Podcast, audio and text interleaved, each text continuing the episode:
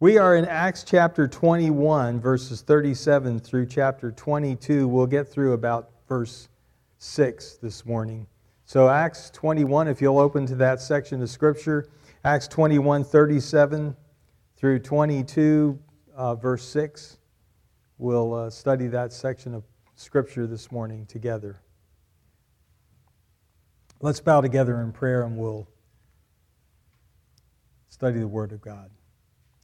Our Heavenly Father, as we bow before you, we are thankful for uh, this privilege to be together with your people, to be able to minister together, to minister through the way uh, we pray for each other and uh, care for each other's needs, to minister by our fellowship with one another, to minister through teaching your word, both here in the auditorium as well as in the greenhouse. We thank you, Lord, for those who give their time to serving you on these Sunday mornings. We thank you that we have your magnificent word to share with those around us. We thank you that it's mighty and it's powerful. And it has the power to change our lives and the lives of the people around us. We ask you to help us to listen, help us to have ears to hear, eyes to see, and the desire to incorporate your word into our lives and follow you all of our lives. Thank you for salvation, which you offer to us fully and freely by simply putting our trust in your Son, Jesus. Certainly not in ourselves for all of our righteousnesses are as filthy rags before you. But thank you that we can come to your Son. We can put our trust in Him. And we can pass from death to life and become a part of your family and have eternal life, abundant living now and life with you forever. There's even one in the first service or this service today, Father, who has never trusted your Son as Savior. I pray that they would do that this day. Lord, thank you for your word. Guide us in our study of it. I pray in Jesus' name. Amen. Our section of Scripture, chapter 21, verse 37, which actually stretches through verse 29 ultimately, but we won't be going that far today but this section of Scripture, the scene that it describes, would almost be comical if it were not that Paul's life is on the line in this section of Scripture. Uh, we have a charge, a false charge made against Paul in chapter 21, verse 28, where we read, well, to get the context, we look at verse 27. When the seven days were nearly over, some Jews from the province of Asia saw Paul at the temple. They stirred up the whole crowd and seized him, shouting, Men of Israel, help us. This is the man who teaches all men everywhere against our people and our law and this place. Well, that was a lie. That wasn't true. And besides, he has brought Greeks into the temple area and defiled this holy place. That wasn't true either. So there's a false charge made against Paul. It results in verse 30 in chaos. The whole city was aroused, and the people came running from all directions.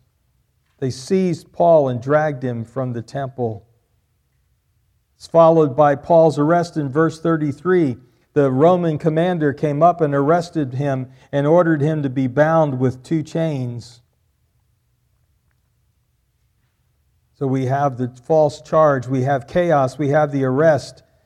And then, almost comically, verse 35 tells us that the scene got so bad, the danger to Paul so great, that in verse 35, when Paul reached the steps, the violence of the mob was so great, he had to be carried by the soldiers. Now, can you picture this? They had to lift him up on their shoulders. The picture I get of that is a football game and the way the coach is put on the shoulders of the players sometimes after the game. Well, this is a very different scene, but that's where Paul is. He's placed on the shoulders of the soldiers to keep them away from the crowd who want him what? Dead. They want him dead. And so there's a false charge, there's chaos, there's Paul's arrest. He's carried by the soldiers. And then, verse 36, there's the call for Paul's life.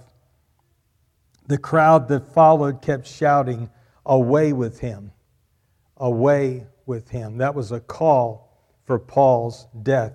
So, in one sense, the scene would almost be comical if it weren't for the seriousness, if it weren't for the fact that they want Paul dead. Well, that's where we pick up the story this morning. Now, if it were you or me, perhaps at this point, on the shoulders of soldiers being carried away from the temple, we might say, Fellas, get me out of here as quickly as you can. Just get me away from here. Not Paul. As we're going to see in today's passage, he asks for the opportunity to speak to the crowd. Can you imagine that? They want him dead. And instead of asking to get out of the situation, Paul says to the commander and to the Roman soldiers, I would like to speak to this bloodthirsty crowd that wants my life. Such is the heart of Paul. Such is the heart of Paul, and we see his heart through this whole section. They want to murder Paul. Paul knew that they could carry it out too. Why did he know that? Because he had sat there and in agreement with the murder of Stephen some 20 years earlier. He had sat there giving approval to the murder of Stephen. He knew the power of that crowd. He knew that crowd could get their way. He knew that crowd could kill him.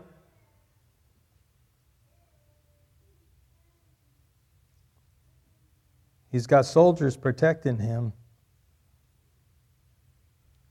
But what he wants is to speak to the crowd. Why is that? Well, the text doesn't spell it out for us. I think, though, from knowing Paul's life and from knowing Paul's heart, we can make some assumptions about what could cause him to want to address the crowd instead of flee the crowd. For one thing, Paul knew their need. He knew their need. He knew that they were lost and dying and going to a Christless eternity, and he knew their need, and that prompted him to want to speak to them rather than flee the situation. After all, wasn't that what his life was all about? Wasn't, didn't that become the center of his life, sharing his faith in Jesus Christ, the one he had persecuted his followers and then himself come to faith in Jesus Christ? Paul knew the need of the crowd. I think it's important that you and I keep in mind the need of the people around us, the people that we work with, the people in our neighborhoods. The people we encounter at the store, people in our own families. What could cause him to want to address this crowd instead of flee it. He knew their need. But the second thing I think is that we can see is that he knew God's provision. He knew God's provision. He knew that God had a way to make their lives right. He knew that God had a way to make their lives right. He knew the heart of God. So he knew their need, recognized their need, but he also knew their hearts.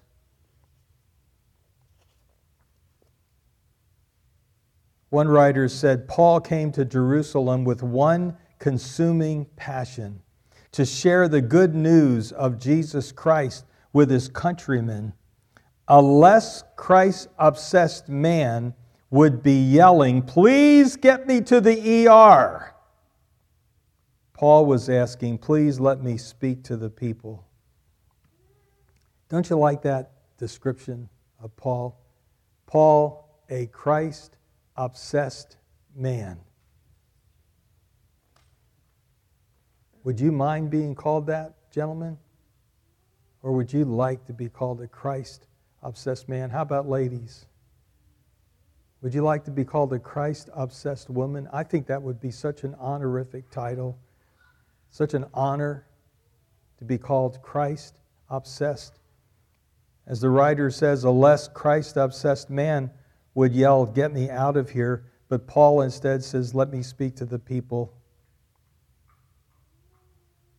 Paul knew their need, he knew God's heart and God's provision. He knew that God could take the worst of men liars, thieves, murderers, idolaters, adulterers. He could take the worst of men and make them truly righteous. Isn't that an amazing thing to exchange our sin for his righteousness? But Paul also knew the other side of the coin. He knew that God could take the best of men, and by that I mean those who are righteous in their own eyes, and give them true righteousness. So, why, Paul? Why would you not flee this situation? One more thing, I think the answer to why is because Paul knew that without Christ, men and women and boys and girls were going to an eternity of torment and pain without Christ. Now, the major part of chapter, the remainder of chapter 21 and chapter 22 is Paul's testimony, the story of his conversion, the story of his encounter with Jesus Christ on the road to Damascus. That's the major part of this. But I want us to see something important here. Paul was not just giving a recitation, recitation of his testimony or his conversion, but he was trying to show, and I think Luke was trying to show through recording this incident, he was trying to show that Paul had been divinely directed. Paul was following God's plan for his life. If Paul is following God's plan for his life, as he was, then to oppose Paul is to oppose whom? God. To oppose Paul is to oppose God. And I think that's some of what Luke is trying to do in this passage. Well, verse 37, we pick it up there. Chris finished at verse 36 last week. In verse 37, we read, As the soldiers were about to take Paul into the barracks, he asked the commander, May I say something to you? Do you speak Greek? He replied. In other words, the Roman commander was surprised that Paul spoke Greek. And the reason he was surprised is because not only was Paul falsely accused about having a Gentile in the temple, not only was Paul falsely accused about his teaching, but this Roman commander falsely understands who Paul is. He believes he is an Egyptian Jewish insurrectionist. And so he's surprised that Paul can speak Greek. Do you speak Greek? He replied. Aren't you the Egyptian who started a revolt and led 4,000 terrorists out into the desert some time ago? This was referring back to an event that happened in AD 54, according to Josephus, the Jewish historian.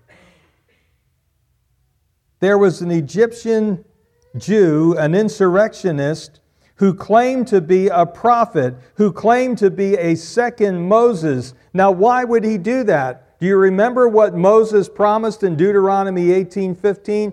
It's an important promise. You ought to have it written somewhere in your Bible.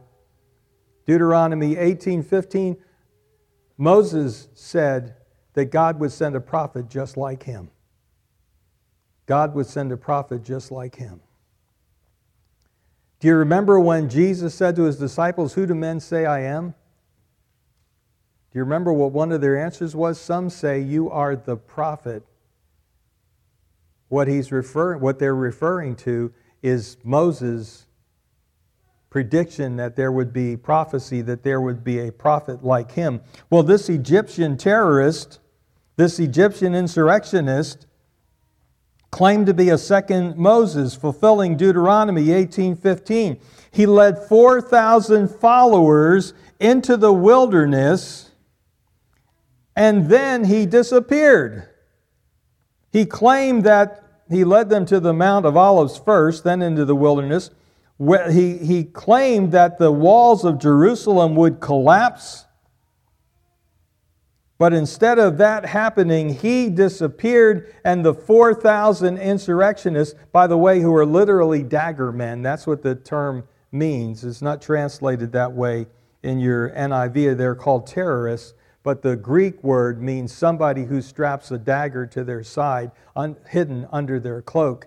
And what they would do is they would get close to pro Roman Jews and Romans and they would slip the dagger out and put them to death.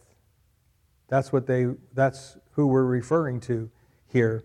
Well, their leader, this Egyptian Jew claiming to be the second Moses, their leader disappears and leaves his followers to be cut to ribbons by the Romans. And so there was great resentment against this Egyptian.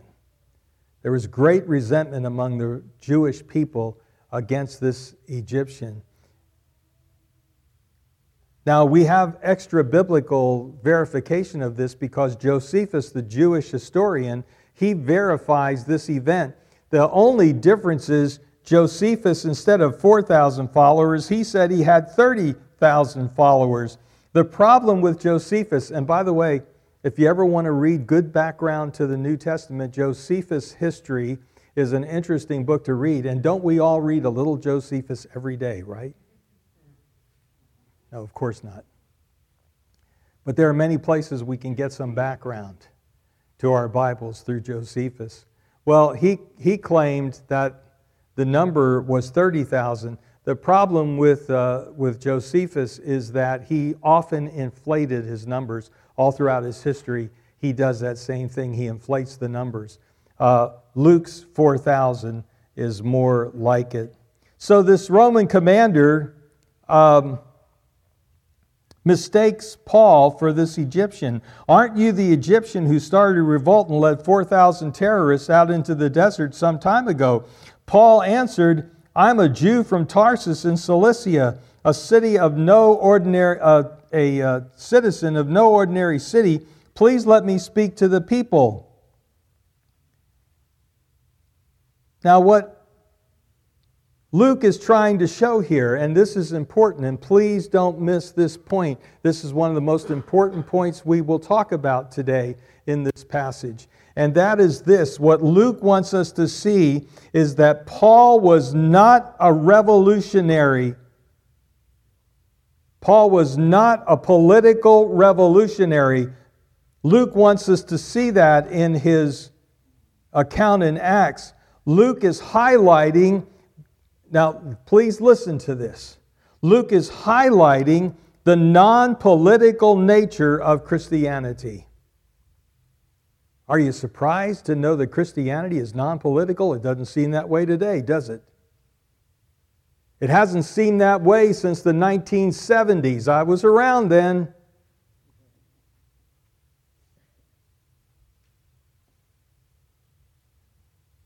And since 19, about the middle of the 1970s up until today, it must break God's heart to see Christians trusting more in politics than in Him.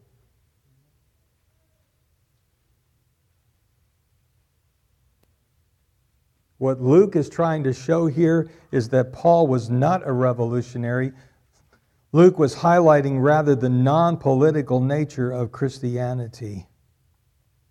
Now, that was in contrast that was in contrast to other messianic movements of the day. The Roman mindset could only conceive that political intrigue could cause this kind of a riot. They thought it has to be political uh, uh, intrigue. What Luke is trying to show you and to show me is that the Word of God, the gospel, is the real power and it's more powerful than political power. The Word of God is the real power.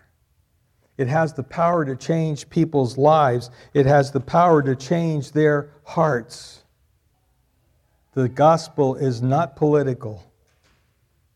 It does its work by a coup in man's heart, not a political coup. Can I say that again? The gospel is not political, and it doesn't work by a coup in man's heart. It, works, rather, by a coup in a man's heart, not a political coup. Paul was a revolutionary, but not in the way the Romans thought. Paul was a revolutionary, but not in the way the Romans thought. Paul was a revolutionary who topples not governments, but ego and self and sin. That happens to everyone who comes to faith in Jesus Christ. Selfishness is toppled, sin is toppled, ego is toppled, self is toppled, because the Word of God is powerful. And it's powerful to change people's lives. And Paul is the prime example of that. And that's why a great part of what follows is Paul's testimony about coming to faith, Paul's testimony about his conversion. Paul was a revolutionary who topples not governments, but ego, self, sin, pride, who challenges wrong cultural assumptions.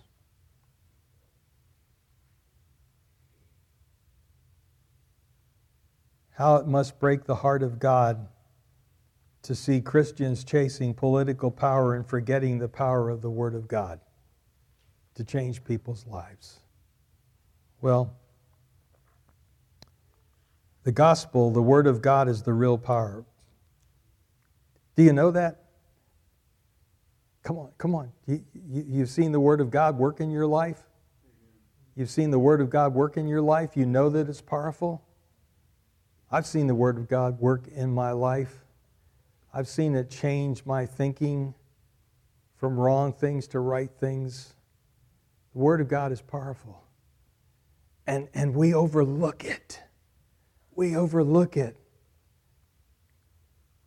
Now, I like to buy used books. If, uh, if Kathy and I are in a city that has a half price books, we are going to visit it.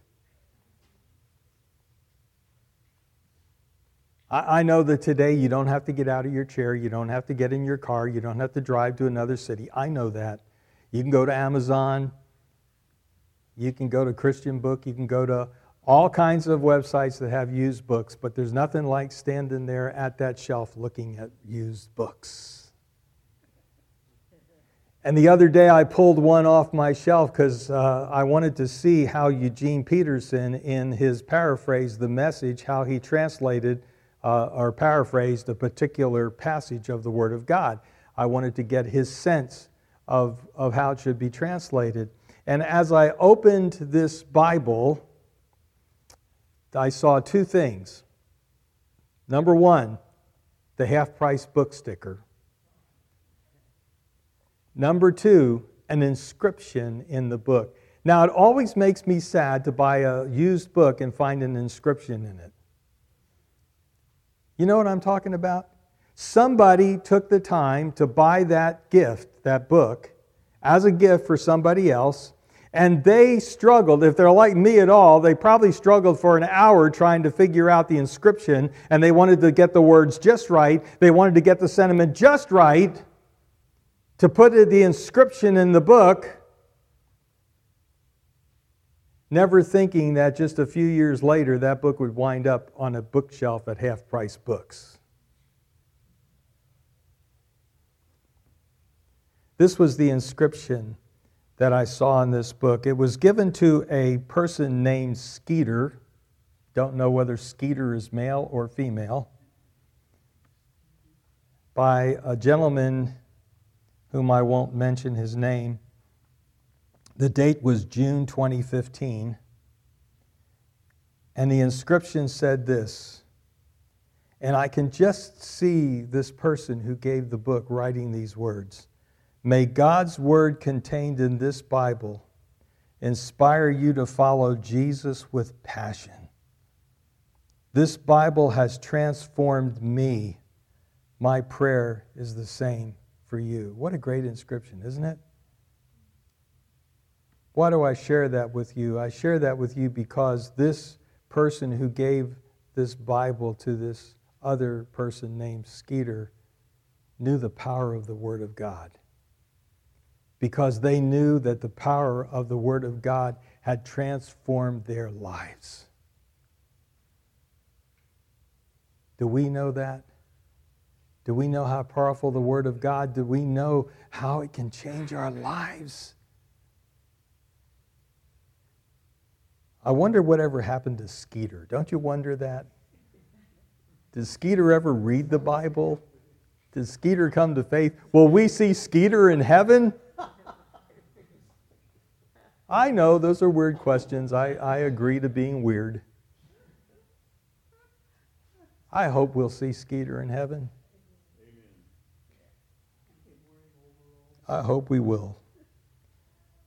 Well,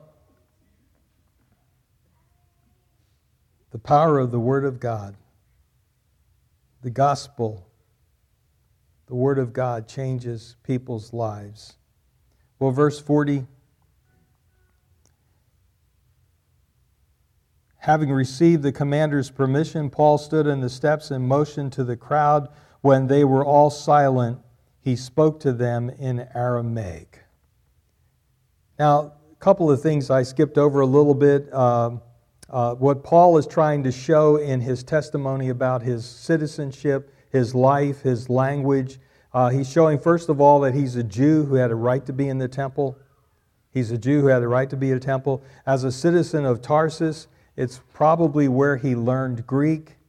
Uh, it was a great city, a city with a great reputation and a well uh, thought of city in the Roman Empire of that day, and it was had one of the finest Greek universities.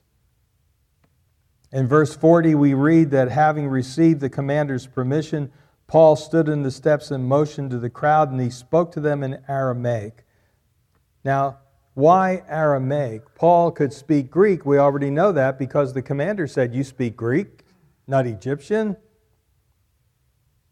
Now we find out that Paul not only speaks Greek, but he speaks Aramaic. Now, why is that important? Well, Aramaic is the common language of Palestine, the common language of Palestinian Jews. It was used throughout the Middle East and Western Asia at this time. See, Jews of that day in Palestine were more likely to speak Aramaic than they were to speak Hebrew. Aramaic was the common language of the day. Paul is addressing them in the common language of the day, and it's the reason they get quiet. I want you to notice what Paul's doing here in talking about his background, and talking about in talking to them in Aramaic he is finding common ground with them. That's a great, we talked about this principle before. When we are sharing our faith in Jesus Christ with others around us, we need to reach out to them on common ground. We'll talk more about that in just a moment. But we need to reach out to them on common ground. Well, one writer said the calm self control of Paul in the presence of this mob is amazing. It was a strange request and a daring one to wish to speak to this mob, howling for Paul's blood. Most men would have feared to speak, but not so Paul. And so he finds common ground. He talks about the fact that he was a Pharisee. His background was in the Pharisees, Uh, it was uh, the Pharisees came into existence during the Maccabean times, which was about 200 BC, 200 years before the coming of Christ. And they came into existence in an effort to restore the nation to the observance of the Mosaic law. Paul's address, brothers and fathers, listen now to my defense. When they heard him speak to them in Aramaic, they became very quiet. Then Paul said, I am a Jew born in Tarsus of Cilicia, but brought up in this city under Gamaliel. I was thoroughly trained in the law of our fathers and was just as zealous for God as any of you are today. And then he shows the proof of his zealousness in verses 4 and 5 when he talks about how he persecuted the followers of the way, how he persecuted Christianity. Gamaliel was a beloved and esteemed rabbi. He was considered one of the greatest Pharisees of all time. I guess we'd call him the goat of Pharisees.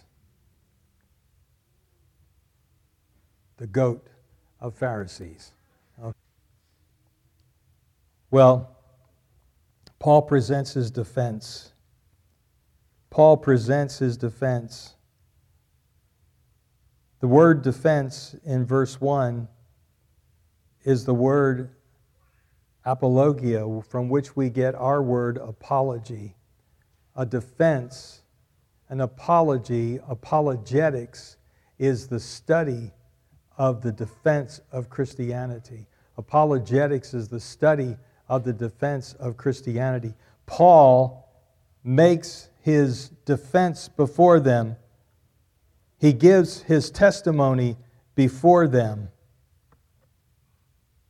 His testimony falls in three parts. We've just read the first part, verses 1 to 5.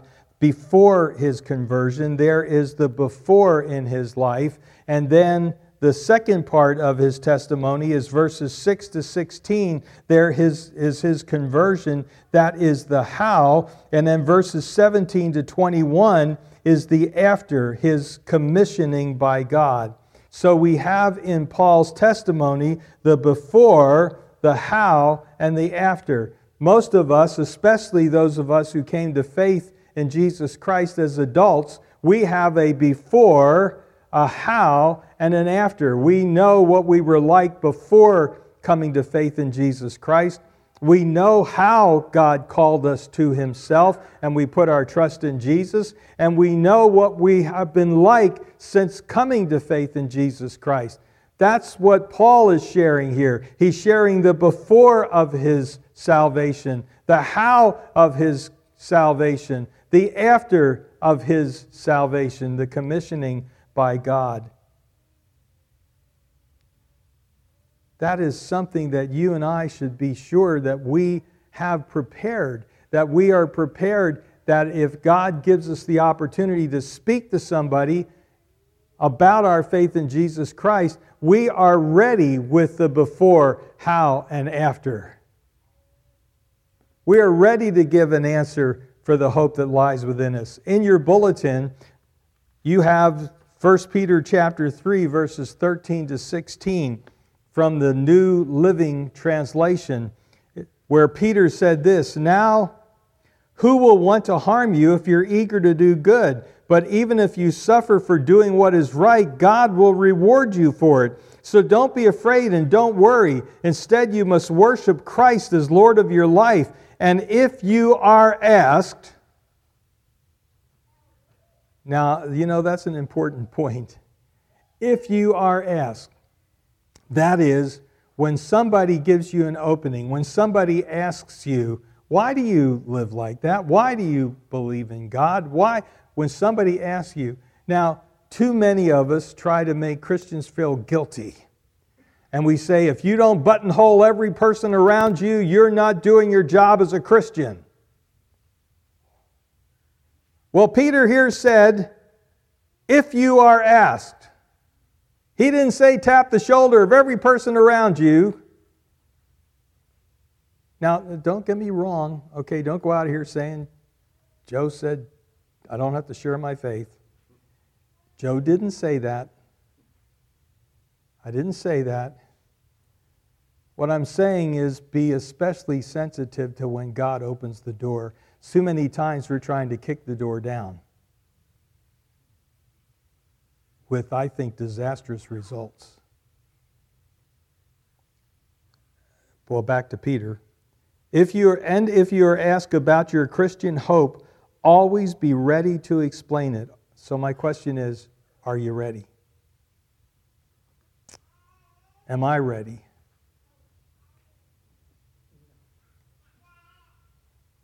But let me read one more thing he said because I don't want to divorce this from the rest. But you must do this in a gentle and respectful way. Peter must have been really concerned about that because he talks about that later.